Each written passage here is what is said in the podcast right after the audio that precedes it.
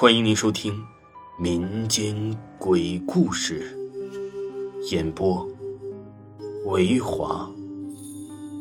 如果您喜欢维华讲的民间鬼故事，那您就不要吝啬您的小手，点个赞，关注一下再走吧。精彩继续。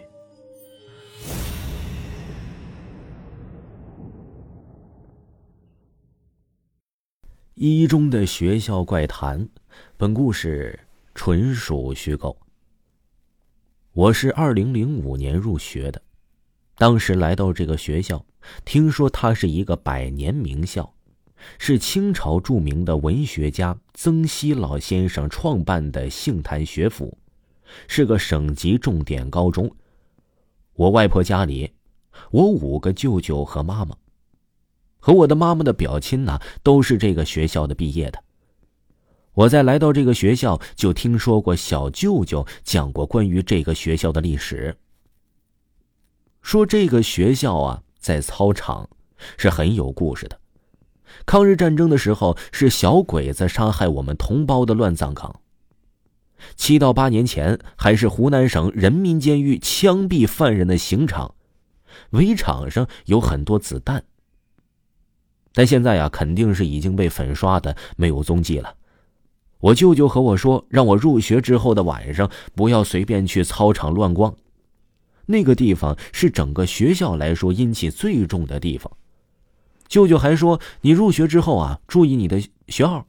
我很奇怪啊，不明白意思。入学之后啊，老师在讲台上报学号，我的学号好像是五十九还是六十一、六十九了呢，我记不清了。但是我发现了一个问题，学号一的人呢，都是这个班级的成绩最好的，几乎这样的人都是班长。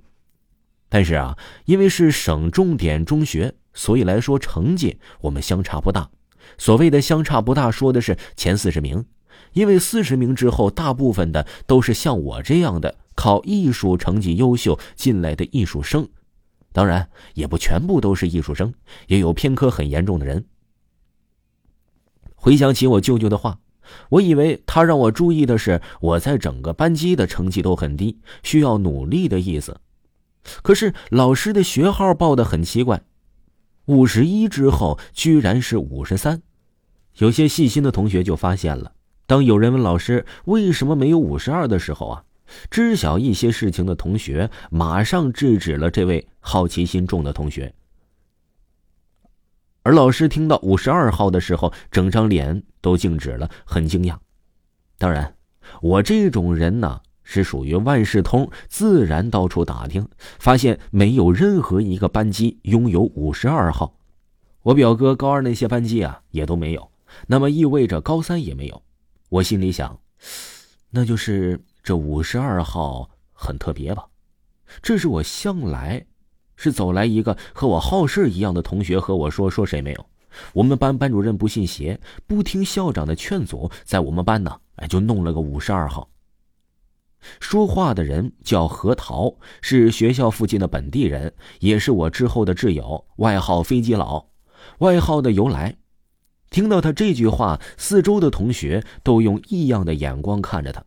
他继续说：“自从我们班这个人呢知道自己是五十二号，整个人都不精神了，天天提心吊胆的。我感觉他好像知道了，呃，大家都知道的什么。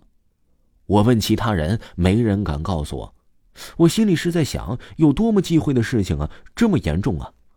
何桃向我走来，大兄弟啊，你是不是非常好奇这个学校为什么没有五十二号呢？因为。学号是五十二号的人都会死。我们班的这个同学就是因为知道这个事儿了，我们这个发神经的班主任就给他起了个五十二号，就等同于给他判了死刑。啊？怎么说？这这学号这么恐怖吗？何桃继续跟我说着：“你可能不知道这个学号的历史，但凡要是知道这个学号的人，不是离奇死亡，就是失踪。”类似于人间蒸发。如果真的不是真有其事，你怎么觉得可能偌大一个学校都没有五十二号呢？这个学校已经有三年没做五十二号了。这个学校呢，也是因为三年前，那个学姐跳楼以后啊，就再也没有五十二号了。也就我们班主任是个无神论者，非要害人，发神经，整了个五十二号。而且我们现在的男生其实就是之前学姐跳楼的女生寝室，因为女生家长集体要求校长和男女生对调寝室，具体的问题呀，我也就不清楚了。你要想知道更加详细的事情，只有问当年那一届的人了。说到我当时住的寝室啊，哎，真的是这外行人都会觉得风水不好。一进入寝室门，啊，不好意思啊，这个并不是一楼。而是三楼，很奇怪吧？因为真正的负两层楼才是一楼。一楼寝室门口外为西边，是一块乱乱的宝底，对面是高二和高三男生寝室，南边还是草地。过去经过一片菜地，就是一条河，特别阴冷。夏天倒是挺凉快的，因为有河风。冬天呢，哎，这会儿是真的冷。听众朋友。